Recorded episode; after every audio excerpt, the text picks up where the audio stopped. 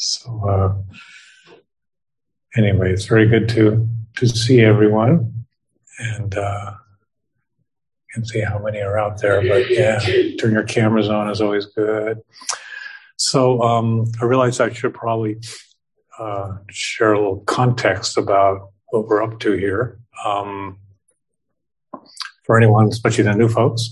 And uh, so let's see, Sims. So historically, every year the guiding teachers of Sims have chosen a theme to work on over the year. And this year, the theme is uh, four sets of threes. Code there is that the way the Buddha taught, he used lots of lists. And so there are some really beautiful lists, which are threes of different things. So we're doing four of those, and we're in the first set of three here in February. And the initial set of three is what's the, often called the three jewels, or Buddha, Dharma, and Sangha. And technically sounds like a weird. Traditionally, when one becomes decides to follow the Buddhist path and a sort of you've taken that on and you take refuge in the three jewels. And there can be whole ceremonies of that. The Sims does a ceremony every year. I myself took refuge in 87, I think, from Venerable Gen Lamrimpa, a great Lama, Tibetan Lama, in a two day retreat. Um, and so it's kind of beautiful. It's like taking refuge is this wonderful idea that in the midst of, you know, the storms of outward life or our inward lives, we can land somewhere. Taking refuge is like a ship going into a harbor where the water is calm.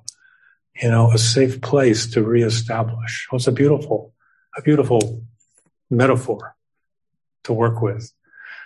Uh, so in January, there were a series of teachings on taking refuge in the Buddha. And then here in February, we're taking refuge, discussing taking refuge in the Dharma. And uh, it's kind of, uh, I'm appreciating my colleagues because there is sort of, it's all supported in zero micromanaging in this instance, in which uh, taught twice, Carrie Peterson taught once, and I'm the fourth. And we've talked to each other, but we haven't tried to coordinate it particularly. It's like just follow your heart and it'll be okay. So that's what I'm doing. And I did, uh, uh, Tuere kind of did interesting. She taught the first time kind of about stuff we take refuge in outer life that maybe doesn't get us much of anywhere. And then she talked on an inward level. And then Carrie did this beautiful sort of lyrical offering.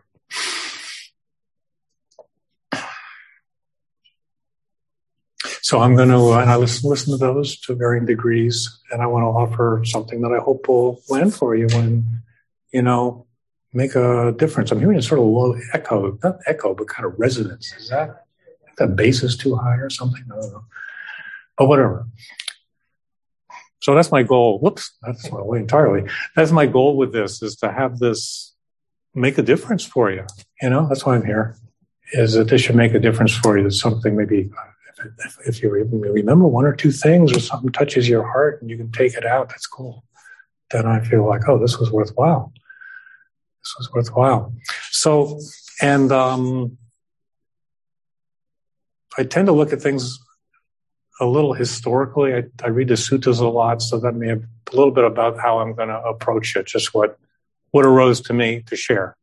Um, and it's ironic that I'll say one other thing that in this offering the sutta, offering the Dhamma thing, we often have a phrase among people who are in this role, which is taking the seat, called taking the seat. And that means it's sort of like taking the seat that the Buddha taught, took, sitting here and offering the Dhamma. And there's a sense in which often our best tactic is to get out of the way and let it just kind of come through. You know, this isn't personal. It ain't about me, that's for sure. But if something comes through and just because I'm listening to you folks and it kind of, this thing happens. So it's a lot of interesting sense of how that is. I mean, to be sure, I did write things down to kind of jog my memory. And like persons like the Dalai Lama who can just sit and do it, it's amazing to watch. So not like that. Okay, so about the Dhamma. So at the end of his life, toward the end of his life, the Buddha did something remarkable, unprecedented. Instead of naming a person as a successor, he named the Dhamma. Here's a quote. He said, it may be Ananda was his close uh, attendant and his cousin. So this was an amazing thing to not say, oh, this person's going to be next. He just named the Dhamma, that which he had taught to be next. And he said, it may be Ananda that some of you, some of you will say, without the Buddha, the sublime teacher, there is no teacher for us. No, Ananda, you should not think in this way. Whatever doctrine and discipline taught and made known by me will be your teacher when I am gone. So that's just amazing. I think it's truly amazing and also really successful. I think it has a lot to do with the vitality of the Buddha Dharma here in 2023. Because by doing so, he turned people away from a cult of personality or from a sense of hierarchy. And also there's this peril happens when sometimes there's a highly awakened being and then there's a successor and that successor isn't as highly awakened as the being was and they're doing their best, but they can't help but sort of squish things down into their limited view. And then it all gets squished down. That's a technical term, squished. And this problem, as we know from histories of world religions, naming a human successor can be very difficult. It can be fraught with problems. Sometimes they fight each other. They dispute who's the real one. All kinds of nasty stuff happen. So Buddha Dharma has pretty much avoided that just hasn't hasn't happened because there wasn't any successor. It was the Dharma. The Dharma was what was to carry things forward. And helping the situation is the fact that perhaps, arguably, more than any other tradition, the actual words of what the Buddha taught are totally with us here in 2023 accessible. They can be found in the incredible depth of the suttas this huge corpus of his teachings over 40 years. So that's amazing.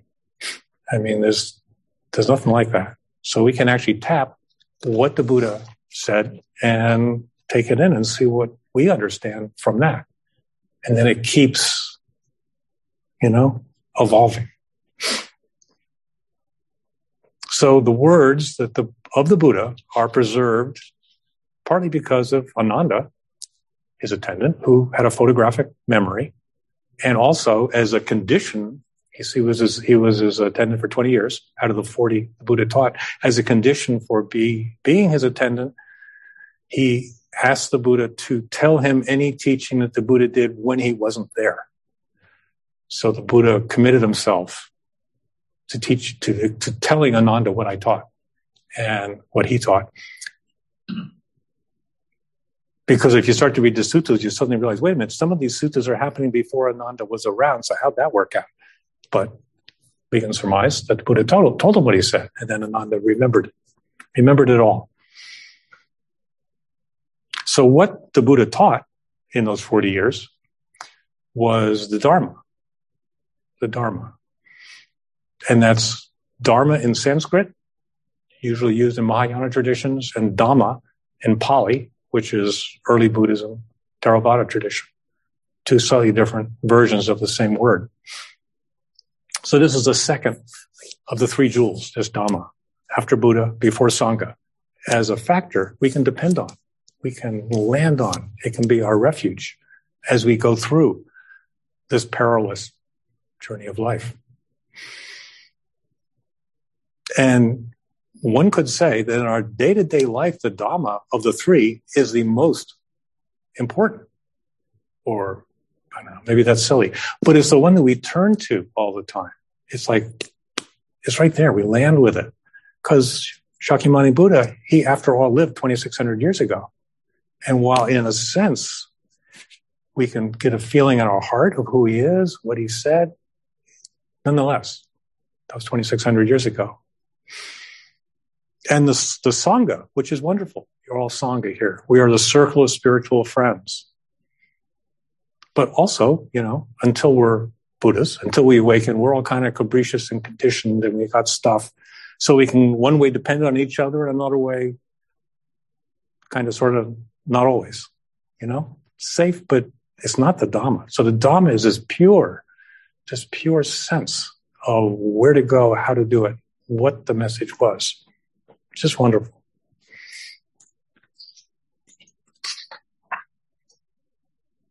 So the Dhamma is, it's like, it's infinite and it's self-revealing. It's just the way things are pointed out by the Buddha. And the way he, in the suttas,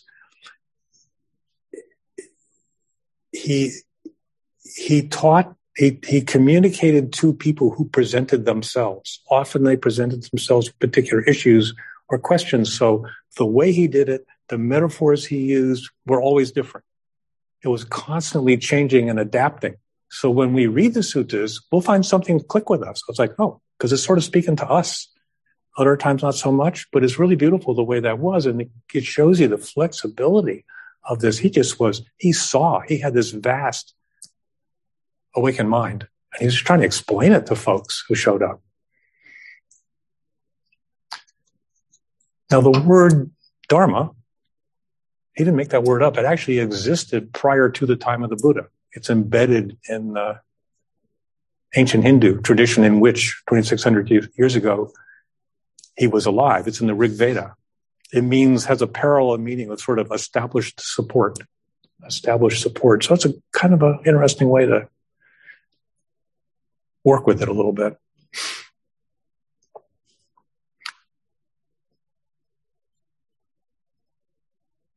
there's a way in which, because it has such different expressions in the suttas, we can start to find some essence because we can hear different voices and different aspects and see what resonates and start to tune into the essence.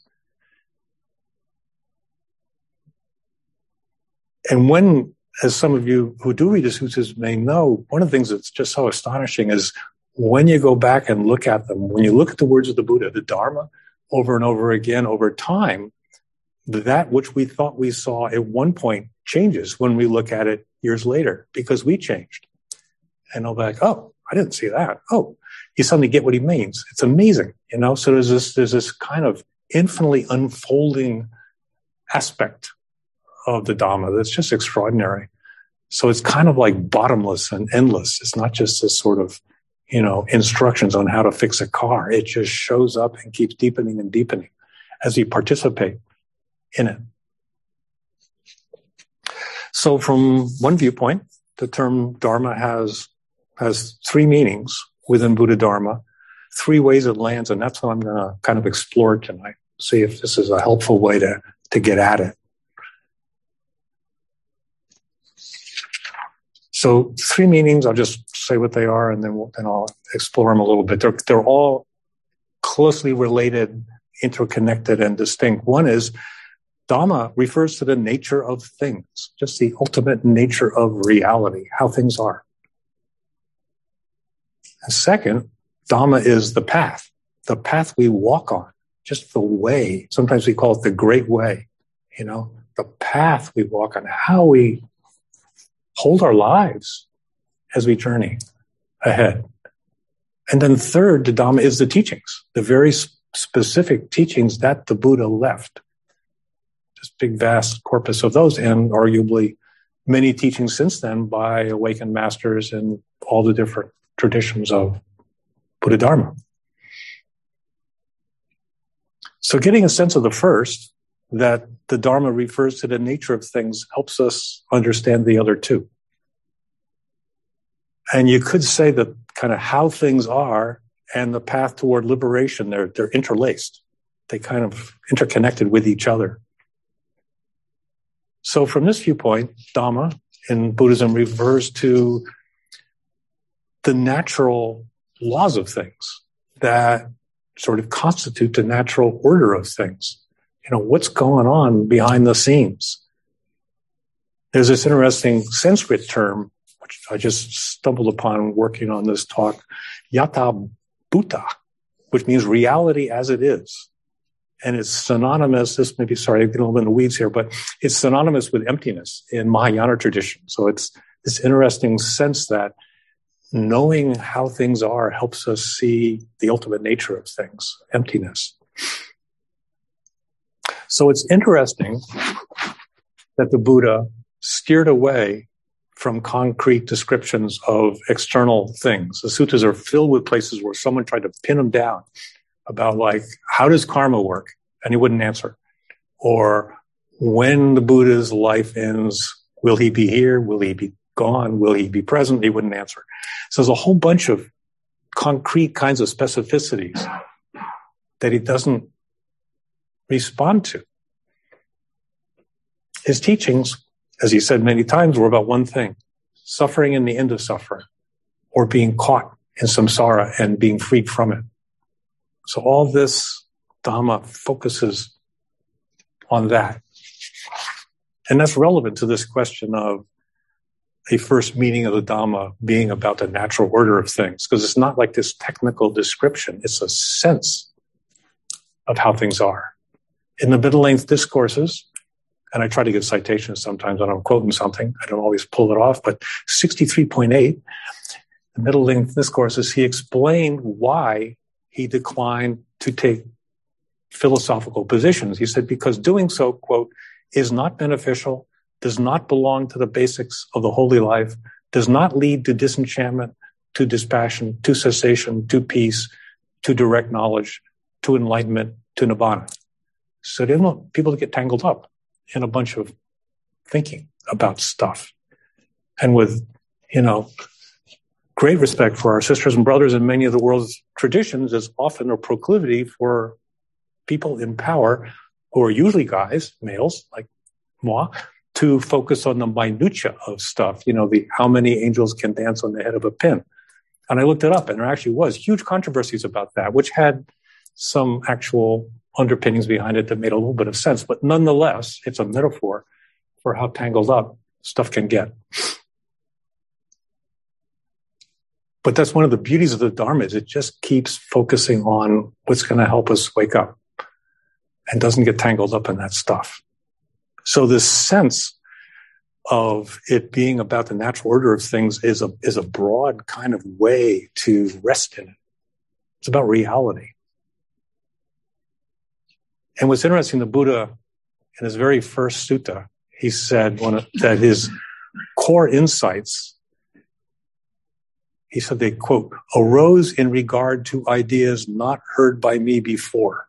So interesting. I always love that. This is mean he saw stuff that no one had told him before. He saw how it was. So he looked at reality in a fresh way, which is what the practice brings us to. That's why we practice. We all, you've probably all seen, we look at reality in a fresh way that keeps happening, happening, happening, happening as we unwind our tangles.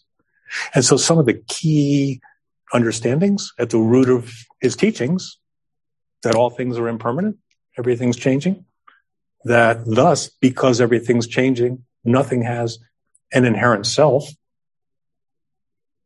And if everything's changing and there's no inherent self, you can't depend on that stuff to be happy because it's going to slide out from under your feet. That's kind of how things are. That's how things are. And so that's what, that's one way of looking at what the Dhamma is, is just based on that that sense of how things are, which we need to check for ourselves, to be sure. But that's what's cool about the teachings. It's like kind of point in that direction, check it out, see what you see. So he didn't point to any kind of faith, to believing in something, you know, because I said so, or because he said so.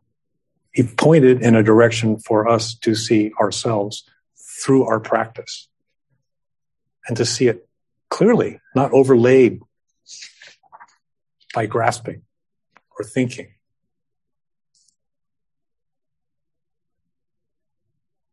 There's this whole sense of cause and effect in the Dharma. The Buddha said, the world exists because of causal actions. All things are produced by causal actions, and all beings are governed and bound by causal actions. They are fixed like the rolling wheel of a cart fixed by the pin on its axle shaft. So this whole sense of cause and effect. And this simple mindfulness practice we were just doing, you know, just cultivating awareness of things moment by moment as they appear and disappear. That's how we can accurately see how things are. We just pay attention. How simple is that? And this word vipassana, it means clear seeing in Pali. So we're heading toward clear seeing. And therefore, that which we are clearly seeing is the nature of things. And in a sense, the Dhamma kind of interlaces.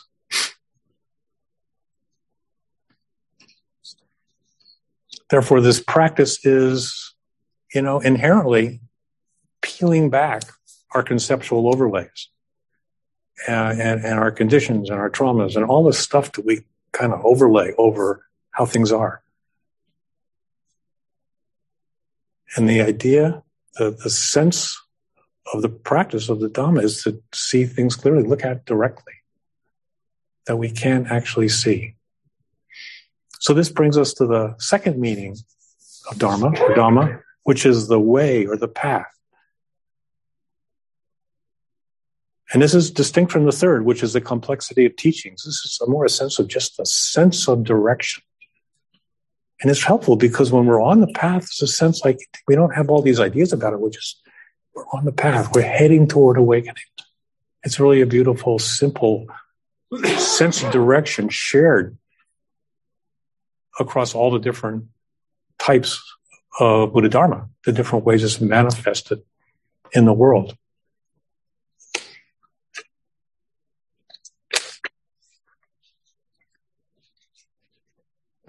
To be sure, there are specific tools and kinds of approaches for awakening within Buddha Dharma.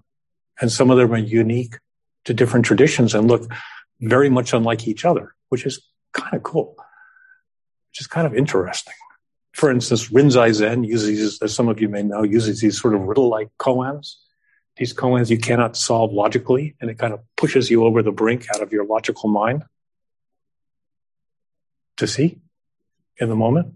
And Vajrayana Buddhism and Tibetan tradition uses visualization of meditational deities are called yidams, which represent the ultimate nature. And by visualizing, we connect with them and then we see the ultimate nature according to that tradition. But they're just tools. They're just tools. Different ways of Dharma. Different sense of, of, of the same thing. And, and recognizing that they're tools you know, we in this, in our tradition, early Buddhism, we have this much sparser, simpler tool of mindfulness practice, of just being aware. But when, I don't know how to say this, sometimes when we look at different tools, like different, okay, like say in, a, in an orchestra, there's an oboe, there's a viola, there's a trumpet. How different are those, right? They're different tools to make music. And when we kind of embrace the fact that they're all different, then you can kind of get a feel for the sense of direction. That's called a symphony. You know, when they all come together and you can honor the work, there's different approaches, but you can get a sense of the direction, creating beautiful music. So in this instance, there's a sense of direction toward awakening with these sort of acknowledging these different tools. I got kind of a funny perspective on this because personally, because I've been editing Northwest Dharma News since 2011. It's a, a, publication put out by Northwest Dharma Association. And I've also been on the board and associated for about 25 years with Northwest Dharma Association. Point being that because of this, I've been rubbing up and working with a whole range of Buddhist leaders from all over the greater Northwest and Oregon and Western Canada for years and years and years. So I've learned, I've learned something from that, which is that the form doesn't matter. It's amazing.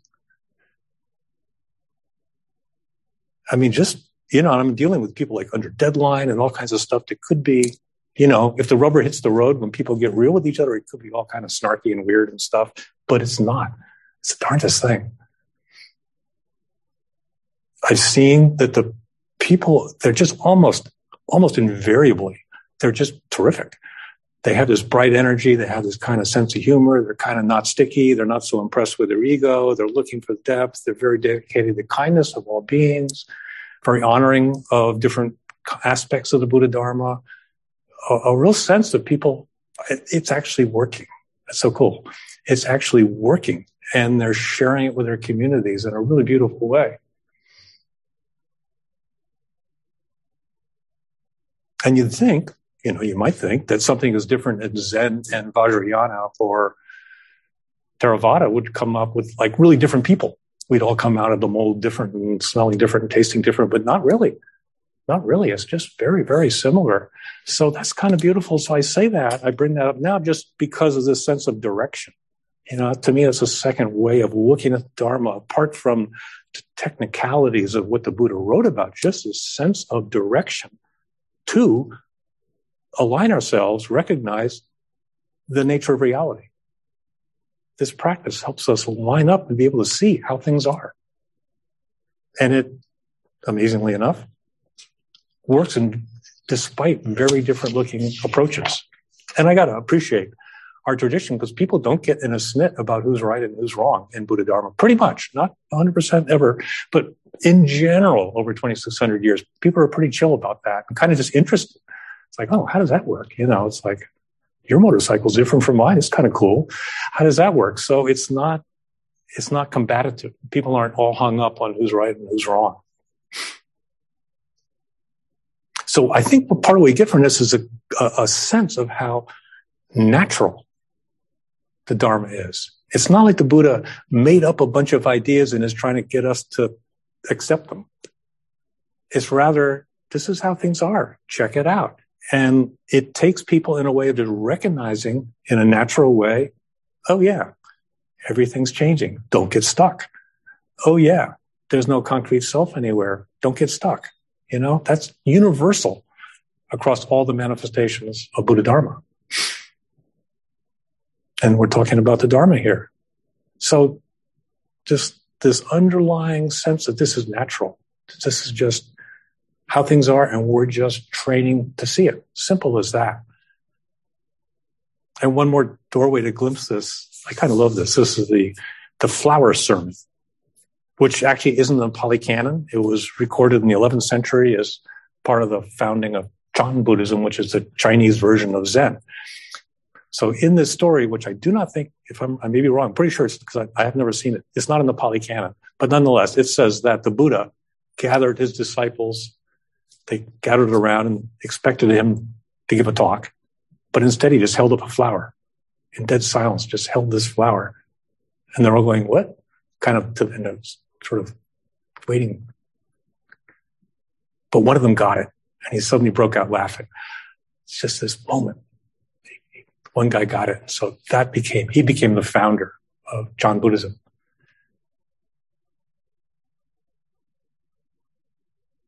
The Buddha said in this instance, I possess the true Dharma eye, the marvelous mind of nirvana, the true form of the formless, the subtle Dharma gate that does not rely on words or letters, but is a special transmission outside of the scriptures. So it's just a sense of how essential, simple this is. So I'm not trying to get too far away from our early Buddhism, but just to help illuminate. Because it helps us, you know, if we think that the way we practice in, in Vipassana and early Buddhism is kind of it, then we can get kind of like, it can be hard to see the underlying essence. But if we can open up our hearts a little bit, then it's easier to work with. That's part of why you know, the guiding teachers did a whole year on the, um, the, um, was it the, the bull? Thank you. The Oxford things. Thank you. What a team. Yep. But the same idea, you know, just open up our minds a little bit and see underlying this, this parallel. And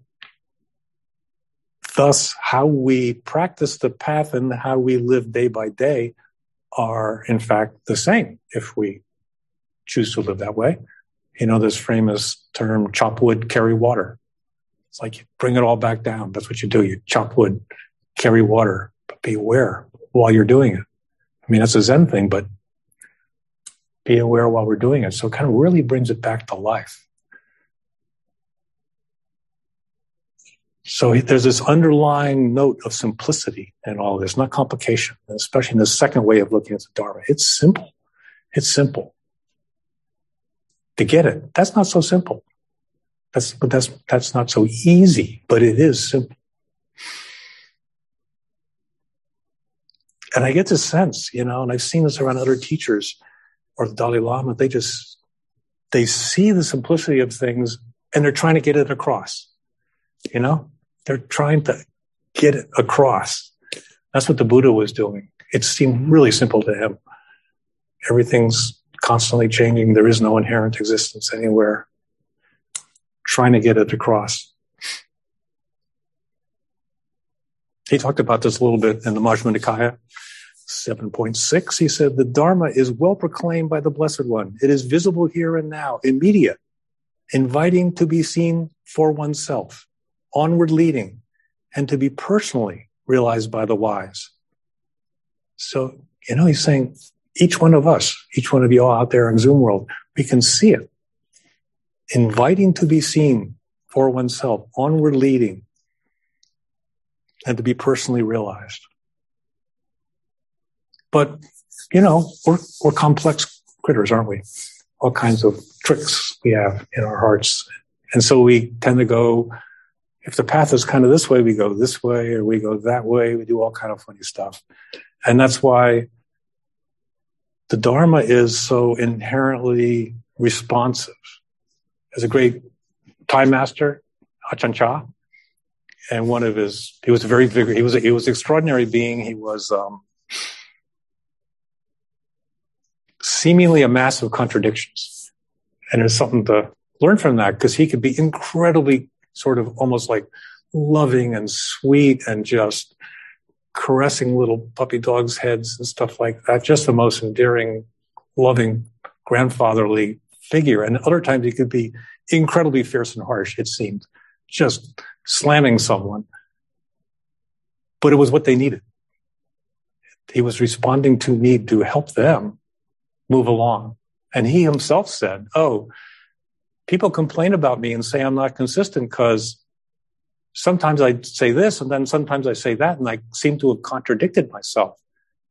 But he said, what's actually happening is if someone's walking down a path and they're going off on the left side of the path, I'll say, go right, go right. They get back on the path.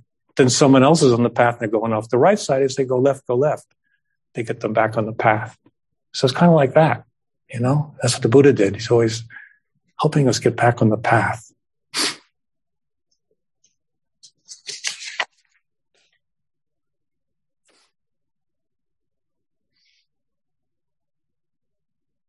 So as we journey, you know, it's important for us to see how simple this is.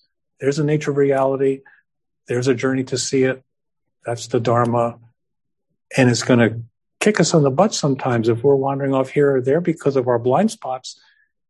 It'll help get us back on. That's what teachers do. That's what the Dhamma does. That's what when we're when we're being aware, our own understanding can come and hit us in the face, and we'll see that we need to stretch ourselves a little bit or wake up in the place where we're blind. That's part of what goes on in practice. You know, the very things sometimes that seem like there's a difficult thing that keeps coming up and you wish it would go away, well, you actually have to go through it. You have to stay aware right when that's presenting itself, and that's how it untangles. That's how it works. Tulku Urgyen was a great Dzogchen master, Tibetan tradition, and he was interesting that he taught many Western Dharma teachers. Joseph Goldstein, Rodney Smith, I believe, studied with him, and a number of other Western Dharma teachers. He really recognized that something was going on in the West, even though he's very traditional Tibetan master. And he said, the true sign of practice is that you are naturally and effortlessly without fixation. Also, that you are endowed with devotion, compassion, and pure perception, just like the sky is filled with the warmth of sunlight. It is said that the difference between Buddhas and sentient beings is like the difference between the narrowness and openness of space. Sentient beings are like the space held within a tightly closed fist, while Buddhas are fully open, all encompassing. Isn't that amazing? You know, so that really shows what this journey is leading us toward to be fully open and all encompassing. And that means we got to journey through everything that's in the way, everything that blocks that. And this leads us to the third aspect of the Dharma, second of the Triple Gem, which is the specific teachings of the Buddha. So, as I said before, we are so fortunate that we have access to this giant scope of teachings he offered in the suttas themselves. And some of you may know the core of these are in four collections. And I'll just, for your interest, offer the names. There's the Majjhima Nikaya, which is the middle length discourses, the Samyutta Nikaya, the connected discourses, the Anguttara Nikaya, the numerical discourses, and the Digha Nikaya, which are the long discourses. So that's about that's thousands of pages if you put it in a book. It's amazing. And, you know, one thing that's really interesting is when you read them, when one reads them, there's no contradiction. It's the darndest thing. Try it for yourself and say what you think, but almost completely, there's nothing in it where you read something, go, oh, well, wait a minute, he said that over here, or that seems weird, or that doesn't make sense, or that contradicts. It's not like that. The thing is just coherent. It's amazing. So it brings a lot of faith. You know, when you read it, it's actually it's actually the real McCoy. And as an aside, we owe much of this to the monks of Sri Lanka, who transcribed the suttas onto palm trees in the Aluvihara caves in Sri Lanka in about 30 BC, so about 400 years after the time of the Buddha. I've been to these caves; pretty cool. And it's because the uh, there was a famine. The monks, it was being kept in an oral transmission where the groups of monks would keep different parts of the suttas and verbally transmit them to each other. That's how it happened for 400 years. And then they finally wrote them down because it was a famine and monks were dying off. And they figured they better, there was a danger of the chain getting broken. So they wrote them down. So now we're talking about the third aspect of the Dhamma, these teachings that he gave. And I've, I've read almost, I've pretty much read the, all of those, all four of those Nikayas, a bunch of many, many of them multiple times. And I've really come to see them as like, is like a Mahayana word, but it's like a transmission. They're like the awakened mind of the Buddha is there. It's just amazing. And I mean, even in the middle of difficult times or complexities and sanghas or whatever, it's just there and you can access it. And it just keeps opening and opening and opening. It's pretty amazing. Uh, for instance, uh, this is an instance, the Satipatthana Sutta. Some of you may be aware of it's number 10 in the Majjhima Nikaya. It's where the Buddha tells how to do this practice. It's only 15 pages maybe 12. It's short. And there's like, I have a, my own books, about four books written about it. Some brilliant. You know, Joseph Goldstein has this huge book called Mindfulness, and Analayo has a whole bunch of books. They're extraordinary. But the point being, and I've read this thing, I don't know how many times. And sometimes I'll read and go, oh, I didn't see that. I keep seeing new things. It's so ridiculous. I've read books about it and I've read it a billion times and I've taught it multiple times and then I'll read it and I'll see something I'll see something fit together in a way I never saw before. It's like, wow, it's really amazing. So it's kind of like that. I offer that to you. You know, do your own exploration if you are attractive. Some of you that may not just, I don't want to read a giant text. That's cool. But if you are, it's there. Or maybe you want to hear it. You know, I don't know. Whatever works for you. But it is an amazing, amazing thing.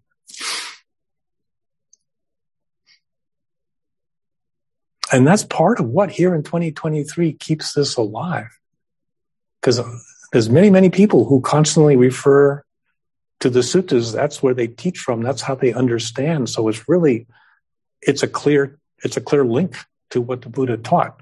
It's not 2600 years of interpretation lost in the mists of time. It's like, boom, right in the beginning. So it's pretty, pretty wonderful in that way. And so I would submit under the heading of taking refuge. We can, we can take refuge in what the Buddha said. And we're, you know, it's a funny thing. We here in early Buddhism are privileged, I say. And that's part of why I've, I've done a lot of Tibetan practice in my years of practice, but I ended up being pretty much here. I know a number of people that have gone in this direction. It's just because of the access of the Sangha in this immediate sense is so clear. And we can see what the Buddha said. I won't name names, but I, a dear friend of mine who's a who's a very uh, she's a she well anyway Tibetan teacher. Um, I was in her place one time, and there was literally was a copy of the Majjhima Nikaya that was shrink wrapped. I said, "Dude, you," I didn't say "dude" because it wasn't a male person, but I said, "You haven't opened that." She said, "Well, I've been studying other things, which is great. That's doing what she should be doing." And there's extraordinary, extraordinary you know, the Dharma does include what other great awakened beings have written. I mean, as you could, there's, there's so much out there. You know, you just can't imagine. There's a Visuddhi, in our tradition, the Visuddhimagga, in the fifth century, a commentary written by Buddhaghosa from India on the suttas. And then in Tibetan tradition, there's Longchenpa and great, great, great masters, and what they've written. So, and Zen, it's endless, kind of.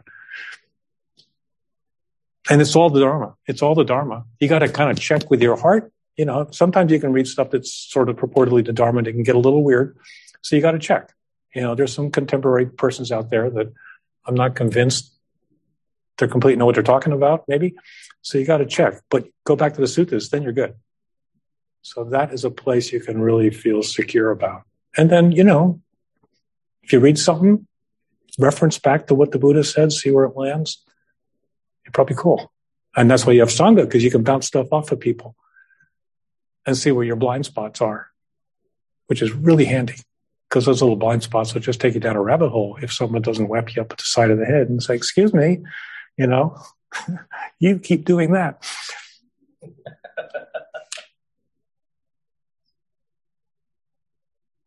so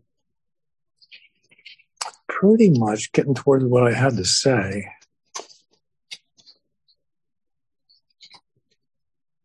But we can take, just to kind of review and check back, we can take refuge in the Dharma in multiple ways. And one way is just to get a sense of how things are, you know, because that's ultimately how we wake up is that we see how things are.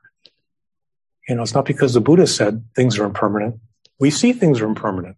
Maybe because the Buddha said it, we have a view and a sense of what we're looking for. But then we got to see it. Or that there's no inherent self. We got to see it. But we can take refuge in that sense of how things are. And we can take refuge in the sense of direction. Like, what are we doing with our lives? What direction are we going? If we're going toward awakening and there's a direction to go in, then that's something we can take refuge in. And, you know, in this 2023 world with, you know, the best and the brightest churning out digital content to distract us and get us to buy things, to be able to just see how things are is pretty amazing and kind of against the stream. Although, to be sure, you know, it's a funny thing that at the time of the Buddha, there were people eyeball to eyeball with him who totally didn't get it, what he was saying and who he was. So it's not like I mean, sometimes you might think, oh, time of the Buddha, everything was so perfect. There was the Buddha. It would have been so nice to be there. This is so hard. Yeah, I don't think so. You know, for one thing, at the time of the Buddha, a lot of people totally didn't get it. I mean, his very own cousin tried to kill him multiple times and take over his, what he was doing, for instance. That was pretty gnarly. And then, you know, his two first royal patrons Bimbisara and King Pasenadi, were both, during his lifetime, kicked out by their own sons. Had their kicked out of, the, of their positions by their own sons, and one of them ended up dying in a prison right near where the Buddha was. So it was like really hard.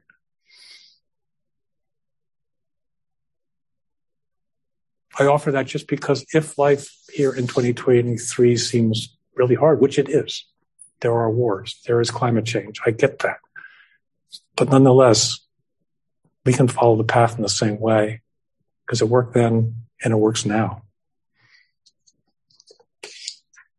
In sense of direction and then turning towards, you know, all the resources, certainly in the suttas, but in other aspects of the Dharma.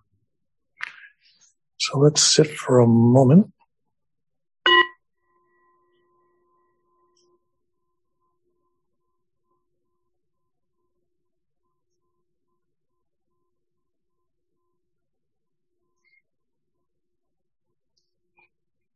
Okay. Now we have a number of, I can think of two technical problems that I'm going to do wrong, but maybe not. So I'll, I'll say them out loud and you can catch me when I mess it up. Because I'm not used to dealing with this gear. We have very different gear on the east side. Um, if someone's speaking from Zoom World, hi Zoom World, hi Zoom World, I'm supposed to mute the mic so we don't get feedback. Cheryl's nodding enthusiastically. And also, this thing seems to be in the way. Is this in the way? Well, it makes it work. I'm supposed to, I want to pivot this camera and point F there if someone's talking from here so that folks out there can see this person. And also, we're going to pop this full screen of someone speaking to Zoom so you all can see them. So we'll do the best we can. Okay. So, um, yeah, we got about, are there announcements tonight? Oh, okay. So we got about 15 ish, 20 ish minutes if we wish to explore any of this. What I say? You know, thoughts, questions, or complaints. Uh, so what do you think, folks? So, if, in digital world, if you can raise your little digital hand, that puts you up in the top of the queue, and we can see you. And out here, you can just wave your hand if you have any thoughts. Yes. Now, could you please come over here so you can?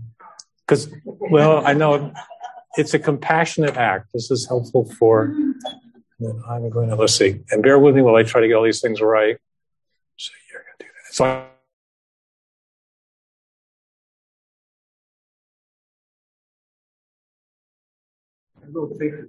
Yeah, no, I, I know I was not. Did, could you hear her? If you knew while we're talking in the room, then they won't be able to hear if you move while they're talking, then we can hear them. Got it. I screwed it up. I told you I would. So what she asked was, uh, she asked if there was any particular methodology for reading the suttas, how I how I approached it.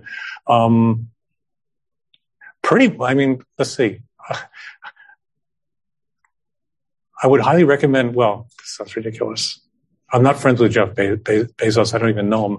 Having said that, Kindle works really well uh, because they're thick. I mean, the Majjhima Nikaya is, depending what's about this thick. The Samyutta Nikaya is two volumes, depending on how you do it. So it's like 2,000 pages. Um, so if you want to carry it around, a digital format works really well. But it, you know, the bad news is it's easy to lose your place.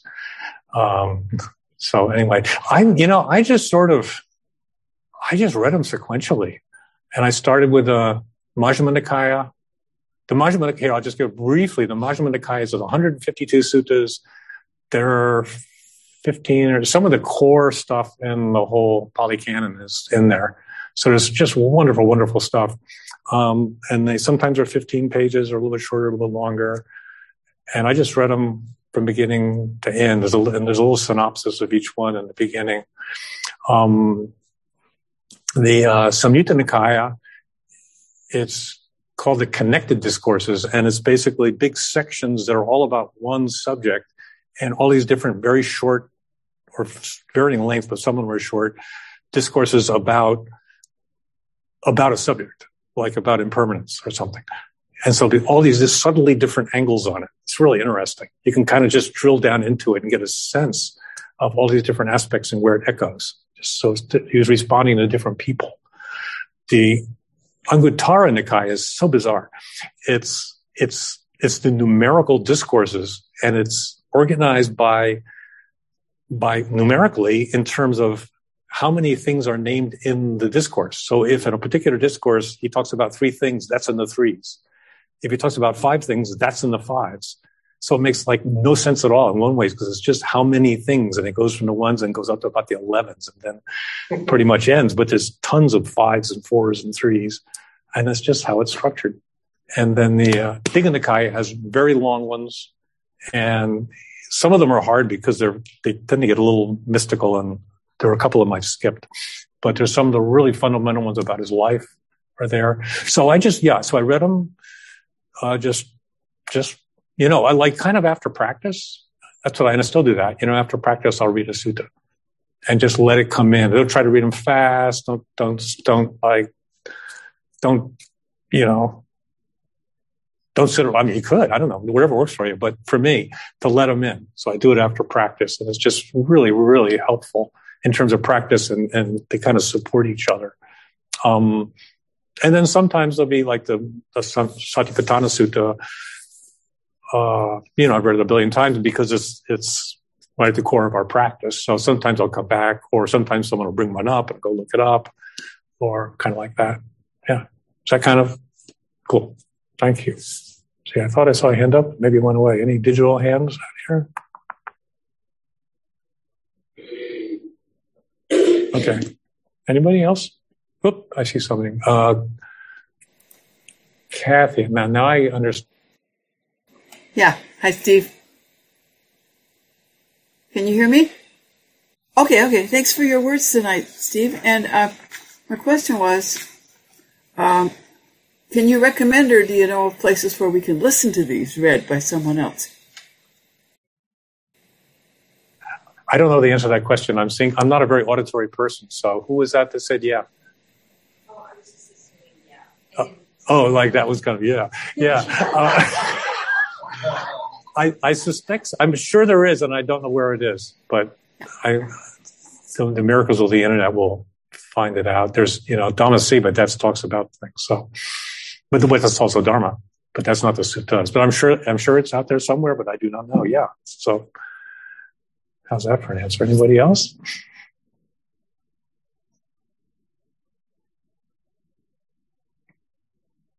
Hmm. Was, yeah. What's that?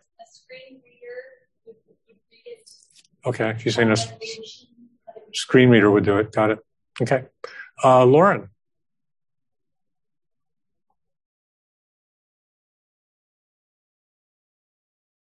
You're muted, Lauren.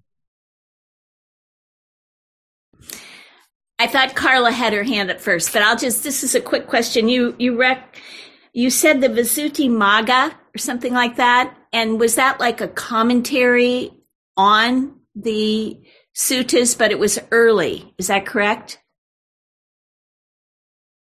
Yeah, the Visuddhimagga is uh, fifth century Buddhaghosa, who was uh, in India, and it you know it's a way of looking at it that the uh, the Pali Canon, all of the suttas, is such a vast thing, and there's so many themes repeated all kinds of ways that you know persons would want to organize it or try to make some sense out of it all.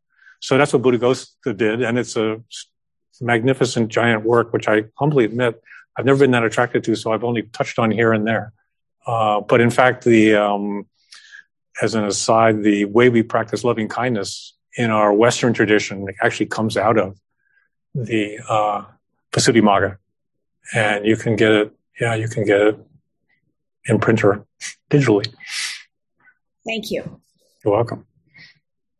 Anybody else? Yes. So, Come. It's for everybody. but it doesn't work. We decided. Right? No, it does. We're just learning. I've just got to not turn it off. That was my bad. Okay. Testing, testing. Buddha two three. Are we working? Is it working? Patience is a good thing, my friend. There you go. All right. Okay. Are we good? Are we good? Can you hear this time? Is it working? Anybody thumbs up if you can hear me? Yes. All right. Wow. How about that? See, look, we're making progress. Rockstar.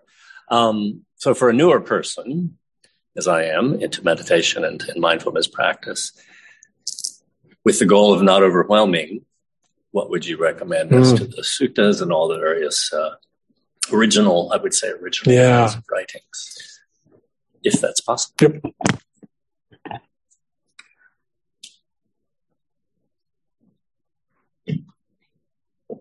and there is what I'm thinking of, now. I can't think of the name. It there is a book by um, or translate um, Bhikkhu Bodhi. There's a number of translators.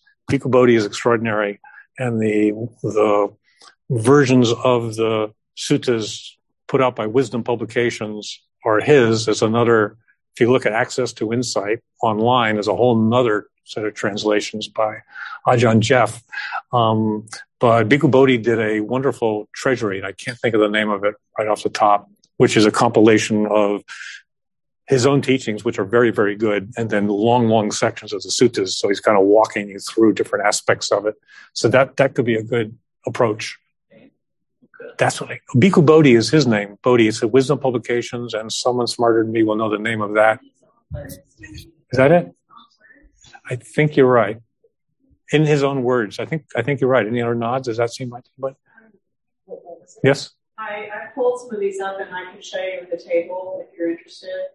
What the Oh, you got it there? Yeah, they're really pretty. They have like the they all kind of look alike. Oh, oh, you've got the different ones, but the one he was talking about this uh, this treasury. I think I think you're right in his own words. Is it? Yep, yep, yep.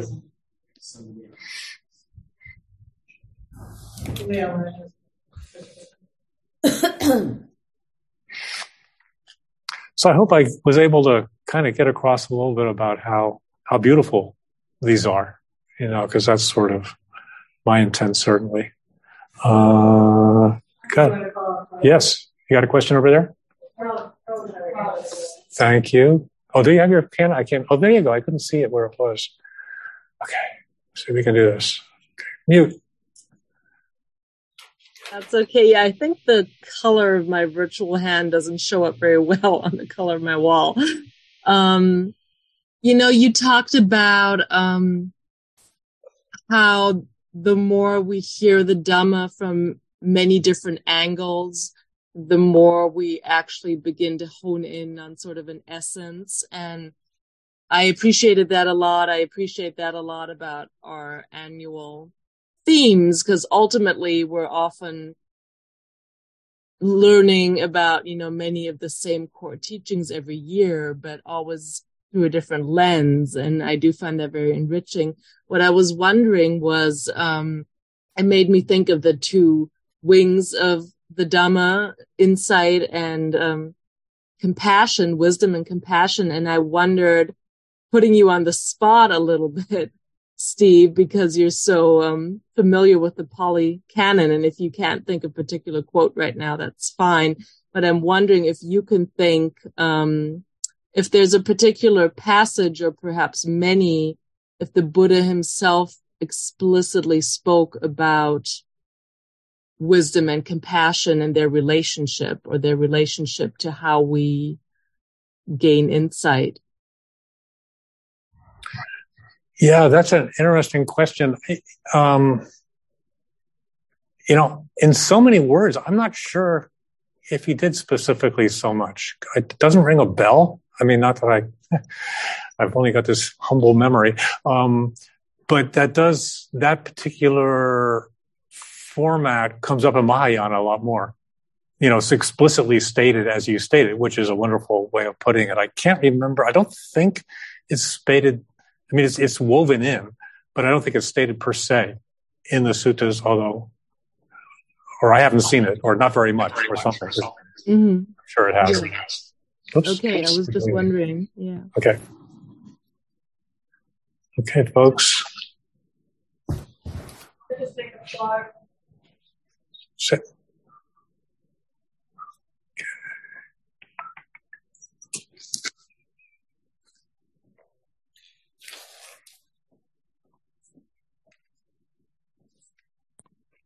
So if I could, um, you mentioned Joseph Goldstein's book on mindfulness, and if if you, um, I've spent years with that book, and uh, they also, if you're if you do Audible, sorry, Jeff Bezos, but I mean, if you do Audible, um, you can you can download the there are three actually um, volumes that he that he narrated himself and he has a beautiful voice.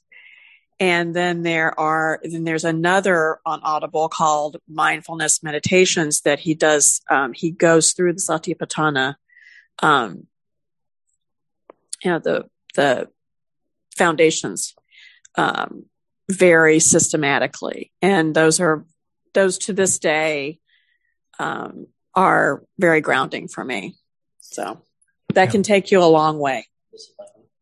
Joseph Goldstein.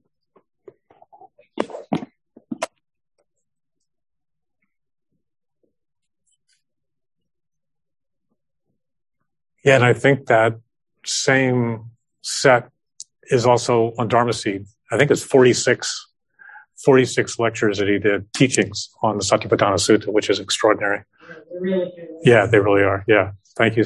Thank you so much. Cool. Well, you know, what do you think, folks? If there's any other thoughts, we are here for a few more minutes. Otherwise, we'll, uh, any mystery hands out there?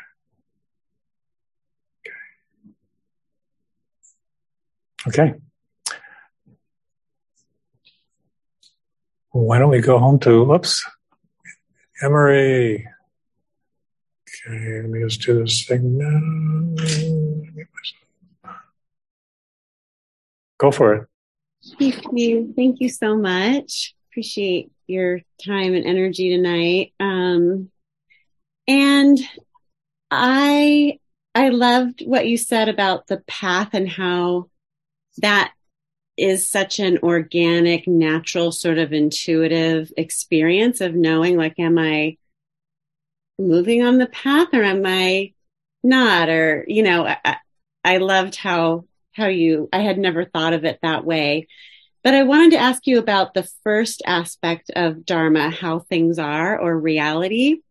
And I feel like I can get a sense of that when I'm meditating or when I pause and, in my chaotic day and um, really try to experience the Dharma and experience, you know, what I sense and what is actually true and real and happening.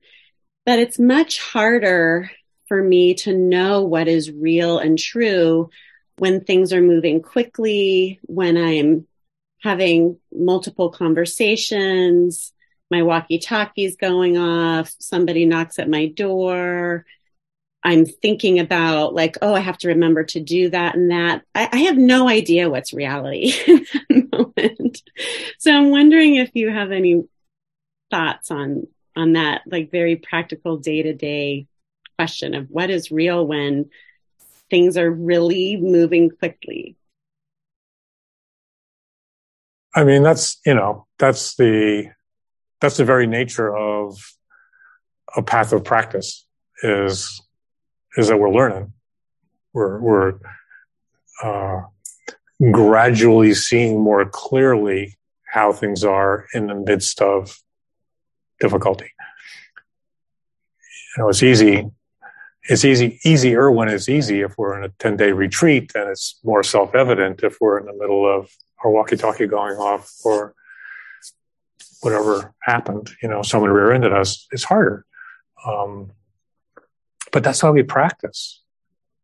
And, and, you know, just in the instances that trip us up, there are hot buttons, internally or externally, to be cultivating mindfulness as those arise, that's our practice. And that's where we get more, we, we see more deeply that those things aren't inherently real and that they are impermanent and that ultimately they don't matter. We find that, but you know, equanimity is what emerges from that.